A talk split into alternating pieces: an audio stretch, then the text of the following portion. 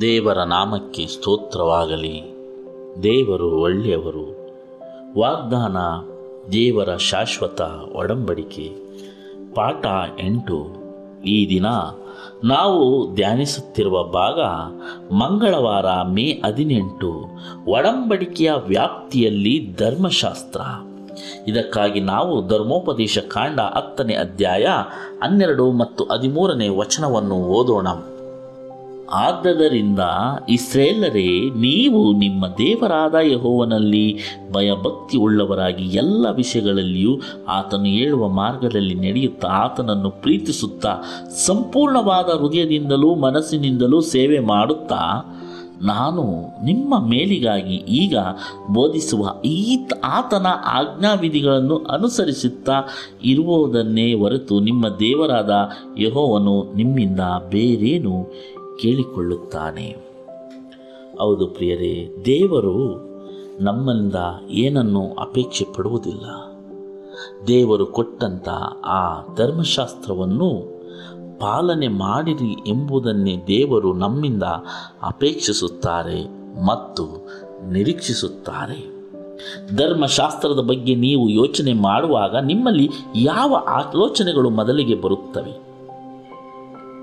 Police ಅಧಿಕಾರಿಗಳು, ಸಂಚಾರ ನಿಯಮಗಳು, ನ್ಯಾಯಾಧೀಶರು ಅಥವಾ ಸೆರೆಮನೆ ಯಾವ ಆಲೋಚನೆಗಳು ನಿಮ್ಮ ಮನಸ್ಸಿಗೆ ಬರುತ್ತವೆ ಅಥವಾ ನಿರ್ಬಂಧಗಳು, ನಿಯಮಗಳು, ಅಧಿಕಾರ ಚಲಾಯಿಸುವ ಪೋಷಕರು ಮತ್ತು ಶಿಕ್ಷೆ ಆಗಿರಬಹುದು ಅಥವಾ ಕ್ರಮ, ವ್ಯವಸ್ಥೆ, ಸಾಮರಸ್ಯ, ದೃಢತೆ ಆಗಿರಬಹುದು ಅಥವಾ ಪ್ರೀತಿಯೂ ಸಹ ಆಗಿರಬಹುದು.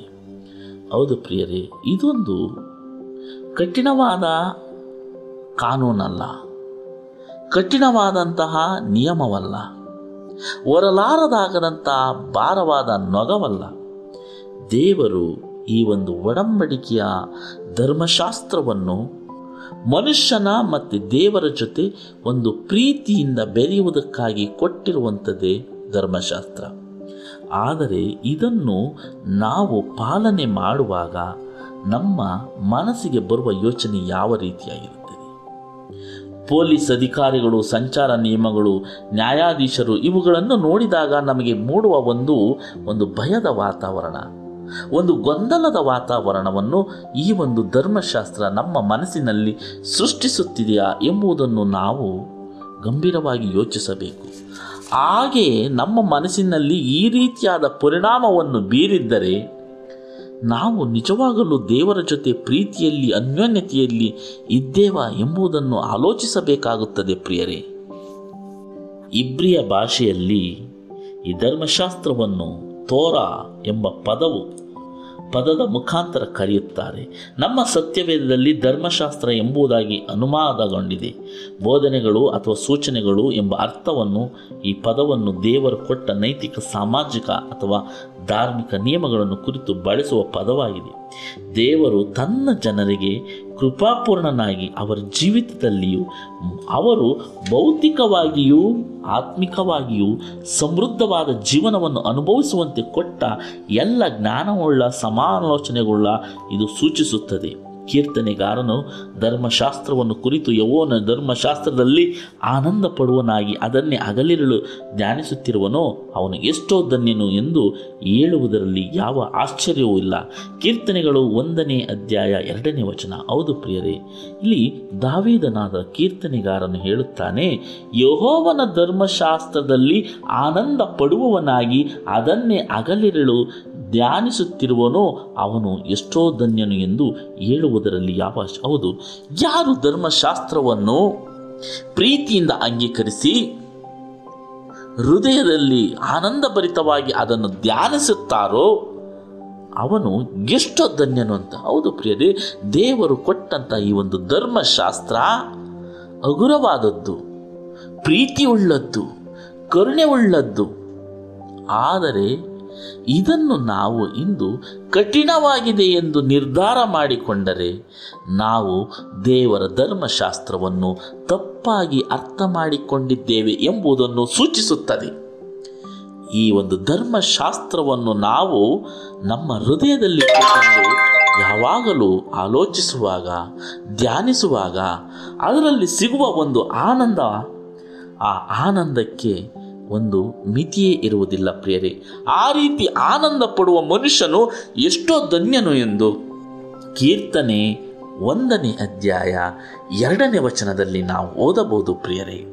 ಈ ಒಂದು ಅದ್ಭುತವಾದ ಧರ್ಮಶಾಸ್ತ್ರದಲ್ಲಿ ಮೋಶೆಯು ಬರೆದ ಗ್ರಂಥದಲ್ಲಿ ದಾಖಲಾಗಿರುವ ಸೂಚನೆಗಳು ಮತ್ತು ಬೋಧನೆಗಳನ್ನು ಒಳಗೊಂಡಿರುವ ಧರ್ಮಶಾಸ್ತ್ರ ಅಥವಾ ತೋರವನ್ನು ಓದ ತೊಡಗುತ್ತಿದ್ದಂತೆಯೇ ಅದರಲ್ಲಿರುವ ವಿಸ್ತಾರವಾದ ಶ್ರೇಣಿಯುಳ್ಳ ಸೂಚನೆಗಳು ನಮ್ಮನ್ನು ಪ್ರಭಾವಪಡಿಸುತ್ತವೆ. ಹೌದು ಪ್ರಿಯರೇ, ಈ ಒಂದು ಧರ್ಮಶಾಸ್ತ್ರವನ್ನು ನಾವು ಆಳವಾಗಿ ಅಧ್ಯಯನ ಮಾಡುವಾಗ ನಮ್ಮನ್ನು ಆ ಒಂದು ಪ್ರಭಾವಪಡಿಸುತ್ತವೆ.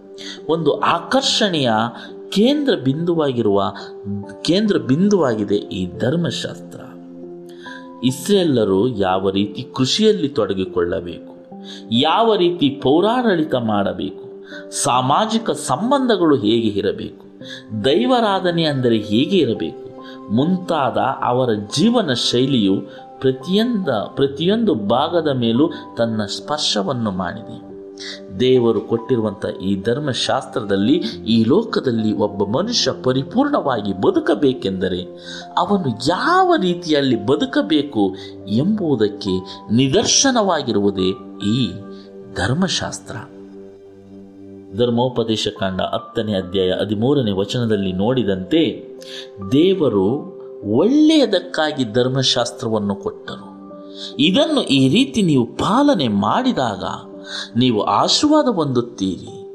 ನನ್ನ ಸ್ವಕೀಯ ಜನರಾಗುತ್ತೀರಿ ಎಂಬ ಒಂದು ವಿಶೇಷವಾದ ಆಶೀರ್ವಾದವನ್ನಿಟ್ಟು ಈ ಧರ್ಮಶಾಸ್ತ್ರವನ್ನು ನಮಗೆ ಕೊಟ್ಟರು ಪ್ರಿಯರೇ. ಇದನ್ನು ಇಂದು ಅನೇಕರು ಭಾರ ಎಂದು ಭಾವಿಸುತ್ತಿದ್ದಾರೆ.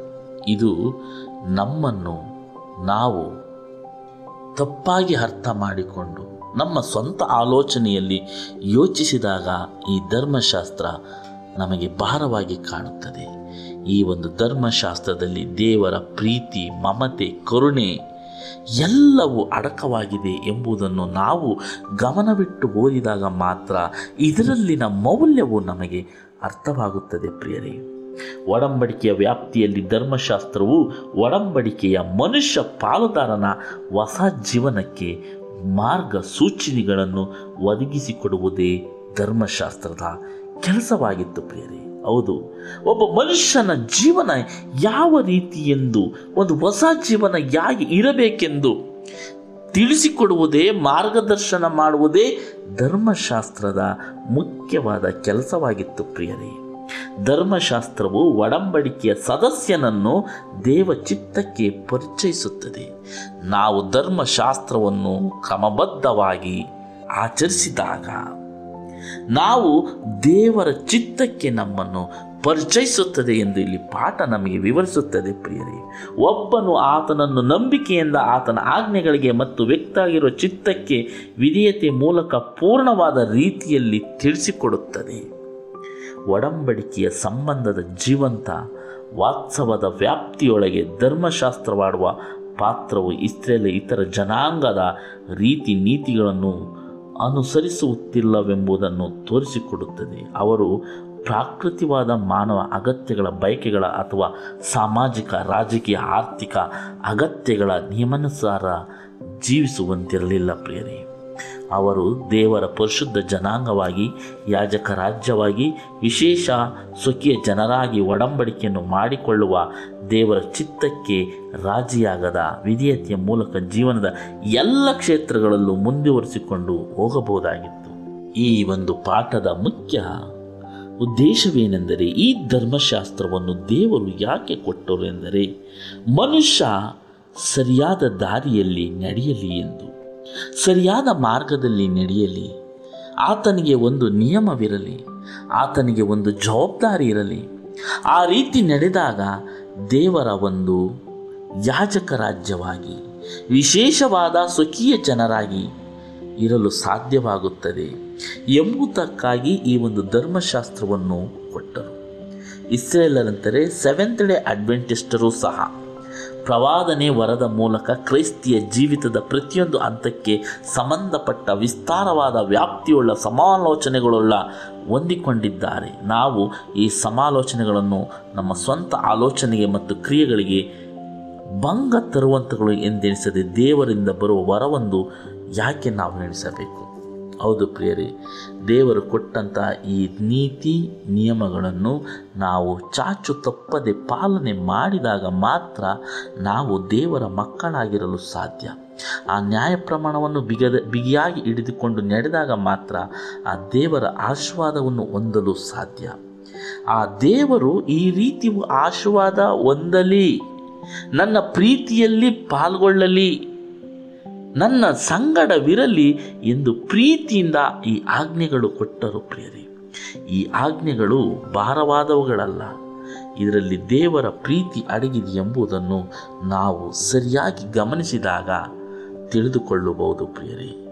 ದೇವರು ಈ ವಾಕ್ಯವನ್ನು ವಿಶೇಷವಾಗಿ ಆಶ್ವಾಸಿಸಲಿ ಮುಂದಿನ ಪಾಠದಲ್ಲಿ ಮತ್ತೆ ಭೇಟಿಯಾಗೋಣ. ವಂದನೆಗಳೊಂದಿಗೆ. ಆಮೇನ್.